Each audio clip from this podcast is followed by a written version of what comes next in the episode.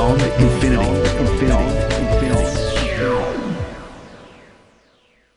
We've talked in the past about how there's a lot of drug resistant superbugs that are becoming increasingly prevalent around the world. And one of the reasons for that is the over overuse and abuse of antibiotics. Yeah. You know, your classic antibiotics like um, amoxicillin, these kind of general purpose antibiotics have been sort of thrown away like sort of candy. Yeah, people like, think that with a cold, they're, oh, I need antibiotics. but Yeah. it's going to do nothing. Yes, So by yes. taking it is introducing this antibiotic into the system, and then there's a resistance built Yes, up to that. that's right. So the bugs get too used to the one type of defense, and they mutate and they uh, find ways to The strongest survive, Yep, yeah. the strongest survive, and, and some of them are really, really dangerous, like golden staph. Those sort of really nasty bacterial infections that can kill people and do kill people around the world. We've got plenty of stuff on our website, beyondinfinity.com.au, if you want to listen about this, the underlying reasons, overprescription, um, overuse in the third world.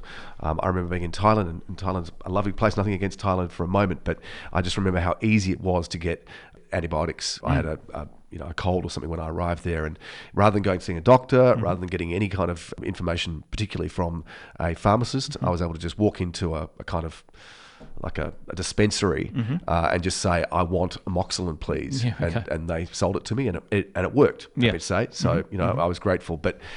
These sort of things do need to be regulated. I believe in Australia, doctors are becoming a bit more reticent about mm. prescribing it, a bit more selective. You might be better off to let your own immune system fight something mm. rather than sort of taking the potentially easy way out, mm-hmm. which is to prescribe antibiotics.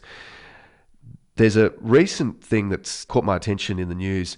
It's a drug called ticagrelor, which is actually a cardiovascular drug. So it's it was developed with a completely different purpose in mind, mm-hmm. which was to help people with heart conditions. Mm-hmm. And then they noticed in some of their patients that one of them might have who was in hospital might have had actually pneumonia as well because mm-hmm. they can go together. You know, you can have secondary infections or you can have other things that that people who are kind of already immunocompromised because of a heart condition, they can wind up with uh, a chest infection or pneumonia, something like that.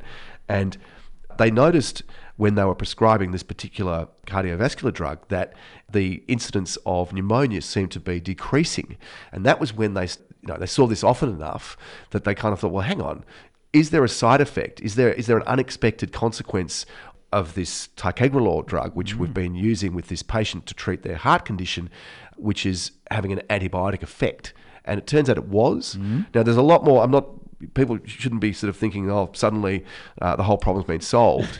but what they've definitely decided is that there is reason to look closely at the possibility of a new class of antibiotic drug being found, being stumbled upon, but beautiful serendipity which can happen in, in medical science. In fact, I think it was in the 1940s that antibiotics were originally discovered, which was a fungus. Someone in a lab took it by accident, realized that it had a, a positive effect for them, and that was the breakthrough that led to Yes.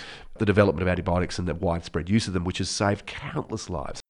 I had a splinter or something in my finger about a year ago, and I just kept playing with it. You know, like in, when I was sitting at a desk or whatever, I'd be playing with it in my hand. And anyway, the whole thing got infected, and I had this sort of big, you know, growing red patch on my finger mm. where it was infected. Mm-hmm. Sounding And terrible. Yes. went to the doctor and and he said he said to me, he gave me some antibiotics, which cleared it up. But he said to me, if this was hundred years ago, I would have either had to chop your finger off or your arm off, or you would die. Oh. Yeah, right. Mm. So an infection like that could kill people. As you know, you could you could stub your toe Wasn't and it- lose your leg. This sort of thing happened. Yeah, dur- during the First World War, wasn't it? You know, you know, as in pre-antibiotics, that you know, a simple cut was essentially that was it. You were done. Yep. Yeah, yeah. So you know, the the, uh, the during World War Two, after the antibiotics were then found, that certainly helped Absolutely. so many soldiers, so Yes. many lives. Yep. Yeah, and then obviously, you know, the greater population as and, and awareness of the importance of, of hygiene, that sort of stuff, Yeah. was a was a huge help. The, the discovery of bacteria, Mm. you know, this is all stuff which predated the existence of the, the development of antibiotics. Mm.